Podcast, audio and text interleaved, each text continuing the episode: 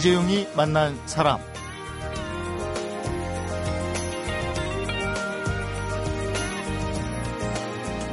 겨울바다 좋죠. 근데 이 겨울이 제철인 바다는 남해라고 합니다. 대부분의 어류들이 추위를 피해서 따뜻한 남쪽으로 모이기 때문인데요. 사람들도 추우면 모이는 곳이 훈훈한 난로가고 찾게 되는 사람도 푸근한 사람인 것 같습니다. 생각을 좀 따뜻하게 품어서요. 겨울철 남해바다처럼 또 난로가처럼 찾는 사람이 많아지는 주말이었으면 좋겠습니다. 이 시간 임진모 음악평론가와 이종훈 스포츠평론가가 전해드리는 가수와 스포츠 전설을 만나보는 훈훈한 시간으로 함께하겠습니다.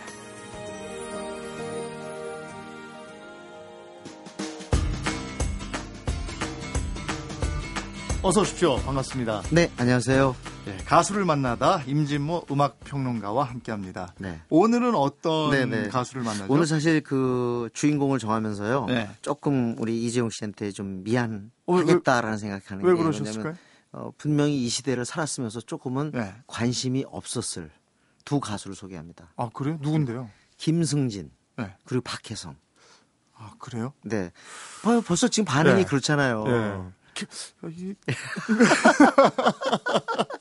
무슨 노래를 부르셨나? 네네. 예. 아마 근데 지금 이재용 씨 그 또래 여성들이라 예, 예. 또는 더 밑에 네. 경우는 이 소리에 그냥 방긋 웃을지 몰라요. 오. 여학생들은 네. 이때 당시에 김승진과 박혜성은 네. 한마디로 팔십 년대 말, 음. 팔십 년대 말에 그때 당시에 여고생들의 로망이었습니다. 아~ 네, 여고생들의 로망. 네. 그러니까 사실은 그 십 대 때는 좀 자기하고 나이 차가 많지 않은 좀 가까운 사람들 갖다 네. 이렇게 좋아하는 예. 그런 그런 성향을 갖고 있는데 김승진하고 박혜성 자체가 열여덟 살, 열아홉 살에 예. 그 정말 푸르디 푸른 음. 그러니까 스무 살이 안 된 티네이저였죠. 음. 그랬으니까 그때 당시 여학생들한테 가까울 수밖에 없었고 그랬군요. 바글바글했어요. 예. 방송국 시끄러웠을 때입니다. 예. 이때가.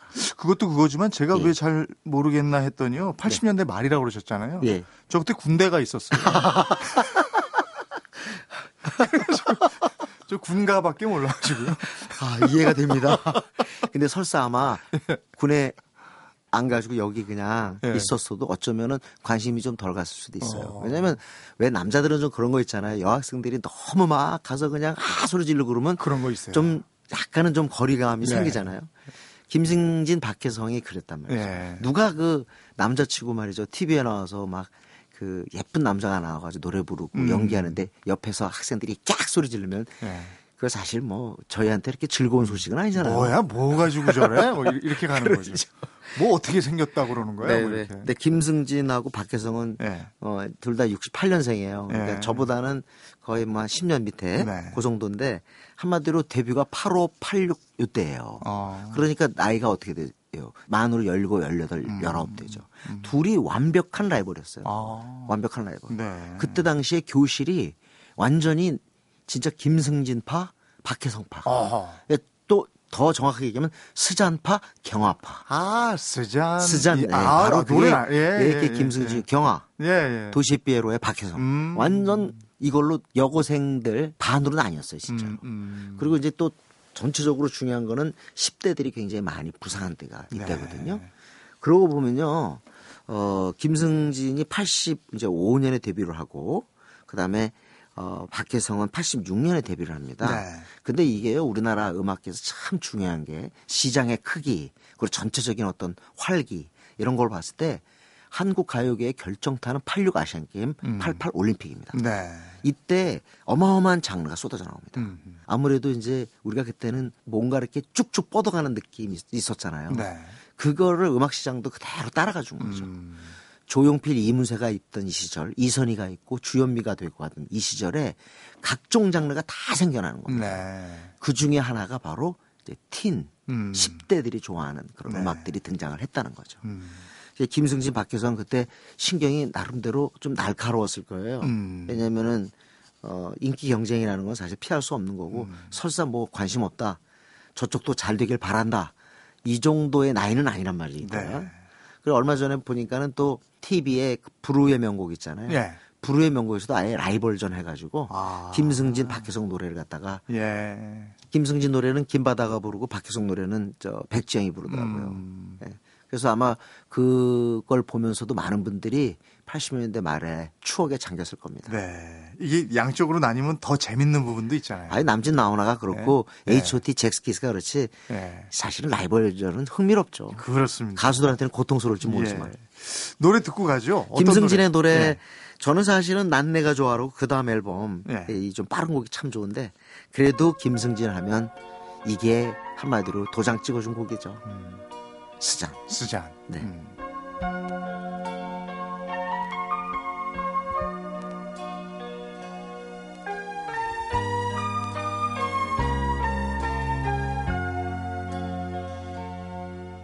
스잔. 찬바람이 부는데 스잔. 땅거미가 지는데 이재용이 만난 사람, 가수를 만나다 임진모 음악평론가와 함께하고 있습니다. 김승진의 스잔. 네. 아우 참 목소리도 풋풋하고. 근데 저도 지금 남자지만 네. 그럴 것 같은데 이때 정말 전성기 시절에요. 네. 라디오를 딱 틀었는데 한 밤 아홉 시나 열 시쯤에 이 스잔 하고 노래 나오면 그 뭐, 여학생들이 어떻게 공부를 할 수 있었겠냐면 그냥 모든 여학생이 그냥 스스로 네. 스잔이 되는 거죠. 그리고 이때가 또 잡지의 전성시대예요. 네. 그래서 엄청난 정도의 학생 잡지들이 나오는데 네.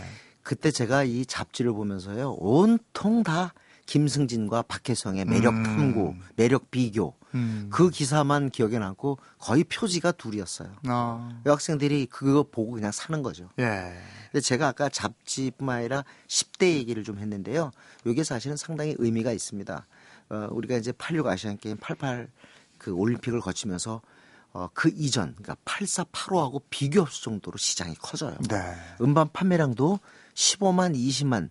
물론 조용필 같은 슈퍼스타는 음반을 많이 팔았지만 네. 잘 나가는 음반이 대체로 한 십만, 십만에서 십오만 수준이던 것이 음. 팔십육 아시안게임 거치면서 팔십팔 대와는 거의 한 삼십만 장, 사십만 장으로 아. 폭증합니다. 그게... 그, 그대로 가서 구십 년대 가면서 백만 장 넘은 거잖아요. 그렇습니다. 예. 네, 그러니까 이때 이제 시장이 비약적으로 이렇게 예. 성장하고 있는 데였는데요. 그 성장의 가장 기폭제 역할을 한 층이요. 네. 바로 십 대들이 가요계에 들어왔다는 거예요. 음... 그러니까 그 이전까지 십 대들은요. 음반의 주축은 이십 대지. 네. 그러니까 어느 정도 학생이 되고 이십 대들이 주로 음반 사고 구매자고 그랬지. 네. 십 대들은 아직 음반 사고 그럴 때가 아니었어요.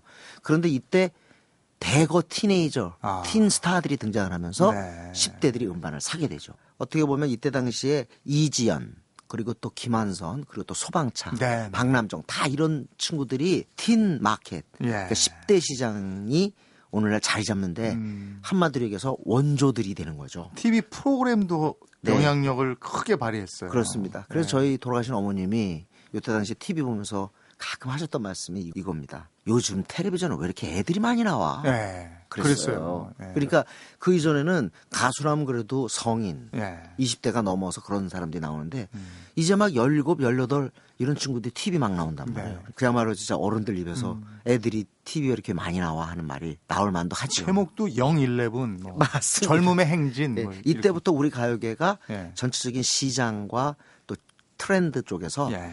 십 대를 바라보게 되는 거죠. 음. 그 이전에는 십 대든 당연히 이십 대를 따라가는 형국이었어요. 네. 이제는 십 대가 주인이 되고 주체가 음. 되는 그런 양상으로 바뀌어가는 거죠. 그 새로운 전환기에 가장 네네. 대표적으로 여심을 흔들었다. 여심, 글쎄 여고생들의 마음을 여심이라고 할지 모르겠는데 그걸 남심이라고 할 수는 없잖아요.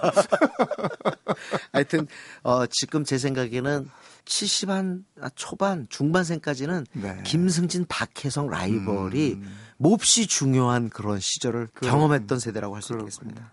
김승진 노래는 들었고 네. 이게 또 저 김승진 노래만 듣고 끝나면 박혜성 편에서 큰일 나죠. 박해, 저기 김승진은 얼굴에 막 이렇게 막 여드름 비슷한 거 막 나고 그랬었는데 네. 박혜성은 진짜 제가 봐도 여자들이 너무 좋아하겠다 아. 할 정도로 이렇게 귀여운 얼굴이었죠. 예. 네, 귀공자 타입이었습니다.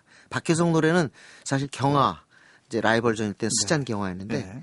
더 많은 사람들이 이 도시의 비에로를 좋아하더라고요. 아, 도시의 비에로. 백지영이 그 불후의 명곡에서 불렀던 곡도 도시의 네. 비에로였을 겁니다. 예. 오늘 도시의 비에로 들으면서 마무리할까요? 네네. 예. 자, 그러면 박혜성의 도시의 비에로 들으면서 가수를 만나다 마무리하도록 하겠습니다. 함께해 주셔서 고맙습니다. 네, 고맙습니다.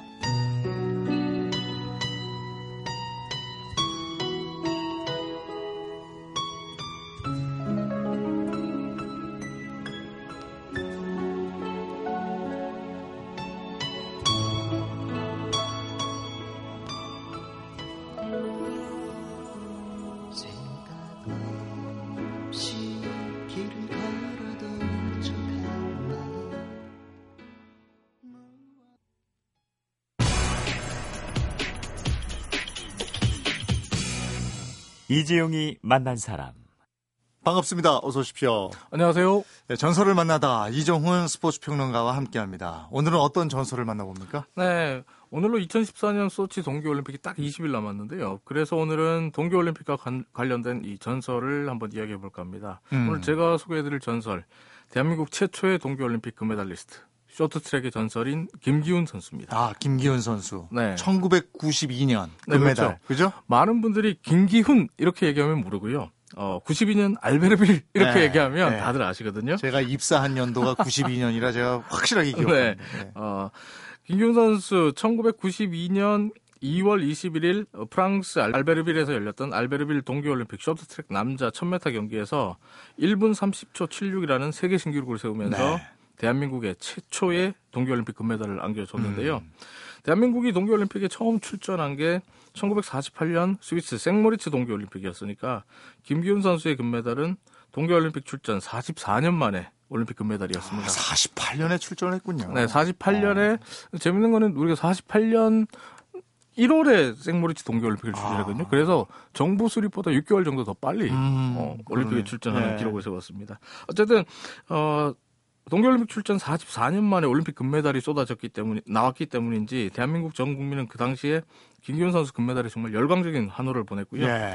천구백구십이 년 당시에는 정말 김기훈 선수라는 이름 석자는 김기훈이라고 쓰고 국민 영웅 이렇게 네. 읽었다고 해도 어. 과언이 아닐 정도로 유명했습니다. 김기훈 선수가 천 미터 말고도 금메달 또 더 따지 않았나요? 네, 하나 더 땄습니다. 네. 김기훈 선수 대한민국의 첫 번째 동계올림픽 금메달을 선물한 지 이틀이 지난 구십이 년 이월 이십삼일에 열렸던 남자 오천 미터 계주에서 또다시 금메달을 안겨줬는데요.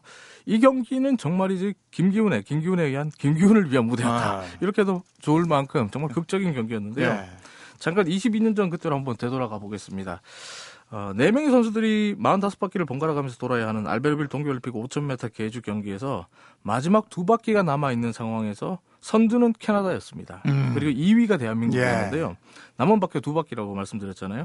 근데 두 팀 간의 이 거리차가 상당히 좀 나 보이는 그런 상황이었거든요. 예. 그래서 한국의 금메달은 좀 어렵겠다. 음. 캐나다가 아, 계주 부분에서는 금메달을 가져가겠다. 이런 예상이 네. 지배적인 상황이었는데 한국에는 김기훈이 있었습니다. 음. 마지막 십 미터를 남기고 김기훈 선수의 대역전극이 펼쳐졌는데요.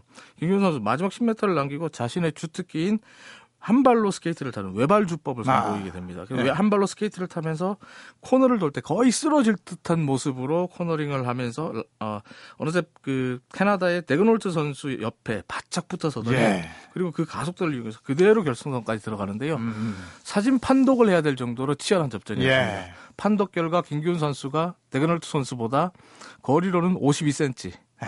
시간으로는 영 점 영사 초 예. 먼저 들어왔다고 판정이 나면서 대한민국 계주팀의 극적인 역전 금메달이 확정됐습니다. 야, 그게 뭐 날 하나 정도 길이 됩니까? 오십이 센티미터면 스케이트 날 하나 정도 길이밖에 안 되죠. 네, 어, 스케이트 날 하나 정도 차이, 오십이 센티미터, 영 점 영사 초라는 아주 미세한 차이로 김기훈 선수가 대한민국 사상 최초의 동계올림픽 금메달리스트이자 최초의 동계올림픽 이관왕이라는 전설을 쓰게 됐는데 예. 여기까지는 다들 좀 잘 알고 계신 내용이에요. 네. 네, 그런데 김기훈이라는 전설이 이 경기 이후에 대한민국 쇼트트랙에 엄청난 영감을 줬다는 것. 음. 그리고 향후 대한민국 쇼트트랙에 엄청난 히트 상품을 두 개나 만들어냈다는 것은 좀 다들 잘 모르시더라고요. 히트 상품이요? 네. 히트 상품을 만들어냈어요. 네. 김기훈 선수가. 어떤 히트 상품을 만들었죠? 어, 구십팔 년 나가노 동계올림픽에서 전이경, 김동성 선수가 결승선 앞에서 보여줬던 장면 혹시 기억나세요? 그... 결승선에 들어오면서 네. 한쪽 발을 먼저 쭉 뻗는 그렇죠. 거예요. 예. 한쪽 발 스케이트, 일명 스케이트 날들이 밀기, 예, 예. 한 발 밀어넣기라고 하는데 예. 당시에 이제 어, 거의 국민적인 화제가 됐잖아요. 구십팔 년 당시에 뭐 개그맨들부터 뭐 티비 프로들 나오면 다 그거 따라할 예, 정도로 예, 굉장히 화제가 됐었는데 특히 이제 남자 천 미터 경기에서 김동성 선수가 중국의 리자진 선수를 어, 이 스케이트 날 밀어내기, 밀기로 극적으로 우승을 차지했거든요. 네. 근데 당시 화면을 보면 리자진 선수가 자기가 우승했다고 생각해서 펄쩍펄쩍 뛰어요. 네. 두 손을 들고 환호하면서 펄쩍펄쩍 뛰는데 김동성 선수의 이 스케이트 날 밀기로 날이 확 들어왔죠. 네, 순서가 네. 바뀌게 되는데 이 장면은 지금도 뭐 구십팔 년 나가노 동계올림픽 최고의 명장면, 네. 명승부로 꼽히기도 하는데 이 스케이트 날들이 밀기의 시초가 바로 김기훈 선수였습니다. 음. 국제대회에서 어, 그 처음으로 대한민국 쇼트트랙이 스케이트 날들이 밀기 기술을 선보인 게 앞서 말씀드렸던 구십이 년 알베르빌 동계올림픽 남자 오천 미터 계주 경기였는데요. 네. 당시에 어, 경기를 보면 김기훈 선수가 마지막 십 미터를 외발주법으로 타고 들어오면서 외발주법으로 들어오기 때문에 한 발로 결승선 쪽으로 오고 반대쪽 발을 결승선 앞으로 쭉 내밀거든요. 네. 그러면서 이제 스케이트 날 하나 차이 오십이 센티미터 차이로 우승을 네. 차지하게 되는데 영 점 영사 초야. 네. 그런 장면을 보면서 대한민국 쇼트트랙 대표팀 코칭 스태프들이 어 저거 괜찮은 기술이다라고 아, 생각을 해요. 예. 접전일 상황일 때는 접전 상황이 펼쳐질 때는 예. 김기훈처럼 한 발로 들어오면서 한 반대쪽 발을 앞으로 쭉 밀어내면 네. 어, 좀 더 유리하겠다라고 생각이 음. 돼서 이 기술을 적극적으로 지도를 하게 됩니다. 예. 그러면서 앞서 말씀드렸던 구십팔 년 나가노 동계올림픽 때까지 이어지는데 나가노 이후부터는 전 세계 쇼트트랙계가 이 기술을 다 따라합니다. 아, 전 세계가 따라하는 기술이 됐고. 네, 이제는 네. 뭐 보편화된 기술이에요. 어, 이제는 이제는 어. 과거에 구십팔 년까지는 한국의 신무기, 한, 한국의 네. 한국 쇼트트랙의 비밀병기 이렇게 불렸는데 음, 음. 지금은 다 따라하기 때문에 어. 지금은 뭐 특별한 기술은 아닙니다만 어쨌든 전 세계적인 뭐 히트 상품이 된 건데 김기훈 선수가 이 기술을 보여주지 않았더라면 어쩌면. 스케이트 날들이밀기 기술이라는 건 존재하지 않을 수도 있어요. 아, 지금까지도. 그렇군요. 그리고 김동성 선수의 극적인 구십팔 나가노 금메달도 없었을 수가 예. 있습니다. 그런 만큼 김기훈 선수의 이 스케이트 날들이밀기 기술은 쇼트트랙이 낳은 최고의 히트 상품이 아닌가 네. 이런 생각이 듭니다. 이게 그러니까 첫 번째 히트 상품이 스케이트 날들이밀기. 네네. 예? 그러면 두 번째 히트 상품은 뭐예요? 어, 개구리 장갑입니다. 개구리 장갑이라고 혹시 들어보셨어요? 아, 이게 코너 이렇게 돌 때 그 네. 장갑에 동그란 그렇죠, 거. 그렇죠, 그렇죠. 손가락 예, 끝에. 예, 그거 개구리 장갑이라고 네. 보면서 야, 저거 뭐야? 개구리 장갑 네. 같아? 뭐 이랬죠. 네, 쇼트트랙 경기 유심히 보신 분들 다 아실 건데 쇼트트랙 선수들은 오른손과 왼손에 끼는 장갑이 서로 모양이 다릅니다. 네. 말씀하신 대로 왼손에 끼는 장갑에는 손가락 끝에 이제 매끄럽고 둥근 작은 공 같은 게 이렇게 달려 있는데요. 음. 생긴 모양이 꼭 개구리 발같이 생겼다고 해서 개구리 네. 장갑이다 이렇게 부르고 있습니다.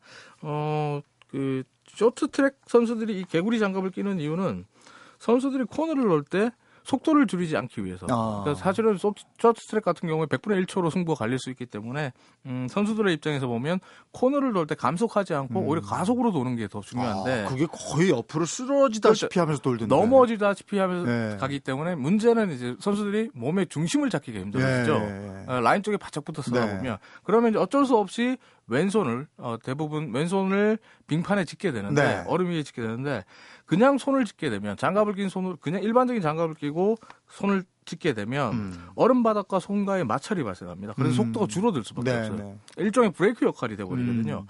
그런 그런 측면에서 본다면 어, 손을 짚지 않고 노는 게 중요한데 또 그러자면 또 중심을 잡고 가자니 속도가 잘 붙지 않고 네. 이 부분이 상당히 고민스러웠는데 얼음 위에서 어, 잘 미끄러질 수 있는 둥근 공 같은 것을 손가락 끝에 붙여서 그 손가락으로 바닥을 짚으면 마찰이 줄 수 있다. 이렇게 생각이 된 거죠. 그래서 이 개구리 장갑을 가지고 코너를 좀 더 빠르게 돌기 위해서 사용하는데 이 개구리 장갑을 최초로 만들어낸 사람이 바로 김기훈 선수입니다. 아, 참 연구 많이 했네요. 네, 김기훈 네. 선수는 어, 이준호 선수, 그러니까 구십이 년 알베르빌 남자 오천 미터 계주에 같이 출전했던 이준호 선수와 팔십육 년에 앞서 말씀드렸던 이런 코너링을 돌 때의 문제점, 어, 코너링을 돌 때 속도가 떨어지는 것을 어떻게 하면 막을 수 있을까 음. 이걸 계속 고민했다 그래요.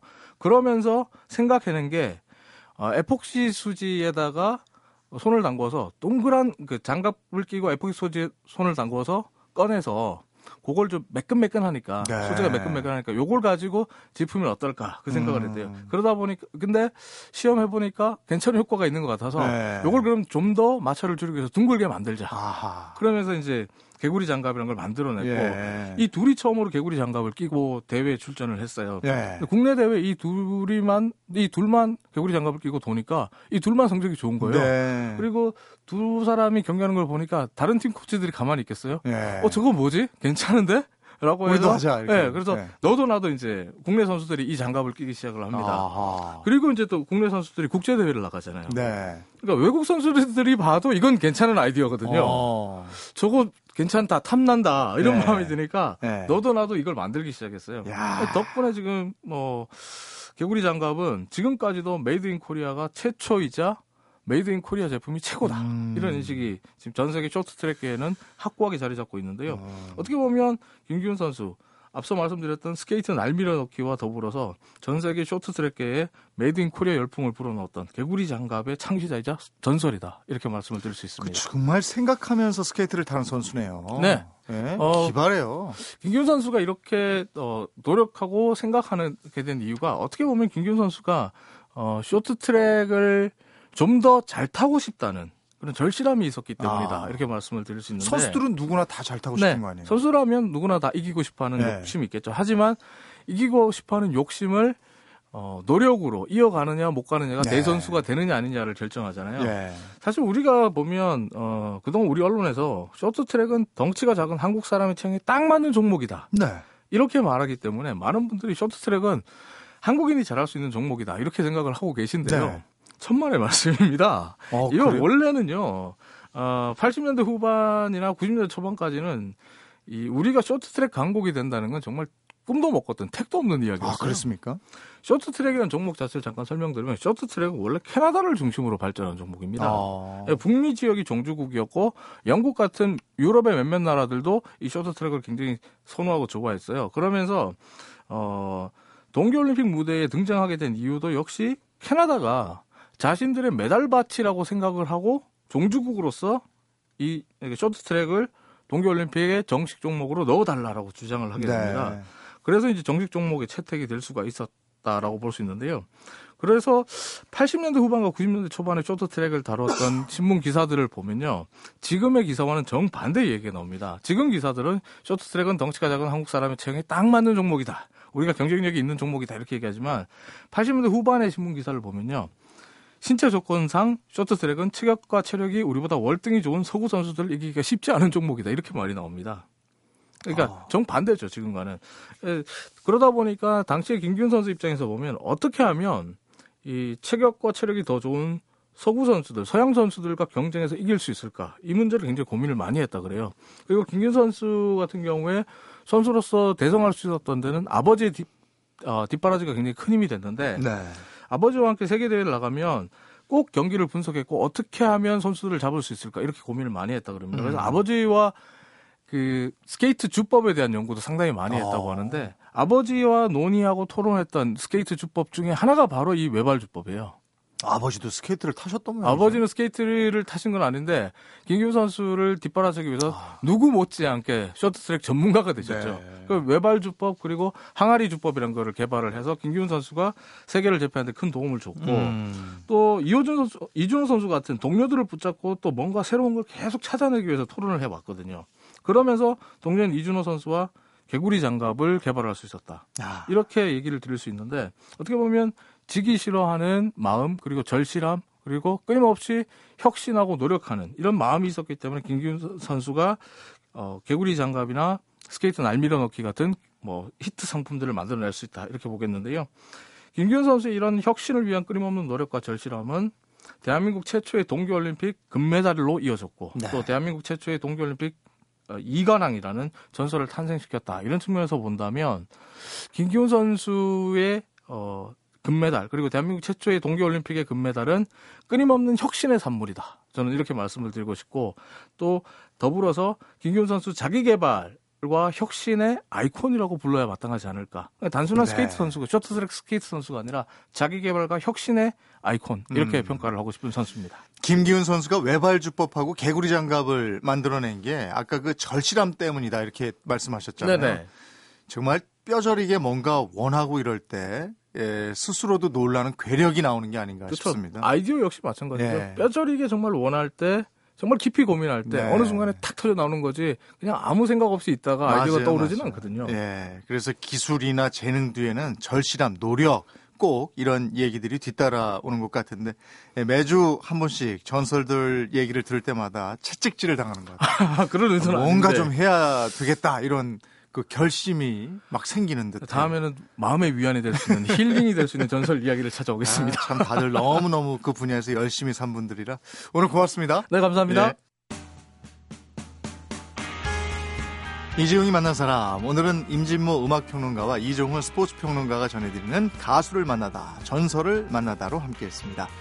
김기훈 선수가 알베르빌 동계올림픽 오천 미터 계주 경기에서 우승한 게 이 등하고 오십이 센티미터 차이, 그러니까 영 점 영사 초 차이였어요. 네, 그리고 그 차이를 위해서 고민의 고민 끝에 외발 주법은 물론이고 선수가 직접 장갑까지 만들어냈습니다. 생각과 행동, 계획과 실천은 꼭 이렇게 둘이 같이 가야 결과를 얻을 수 있다는 거 다시 한번 새기게 됩니다.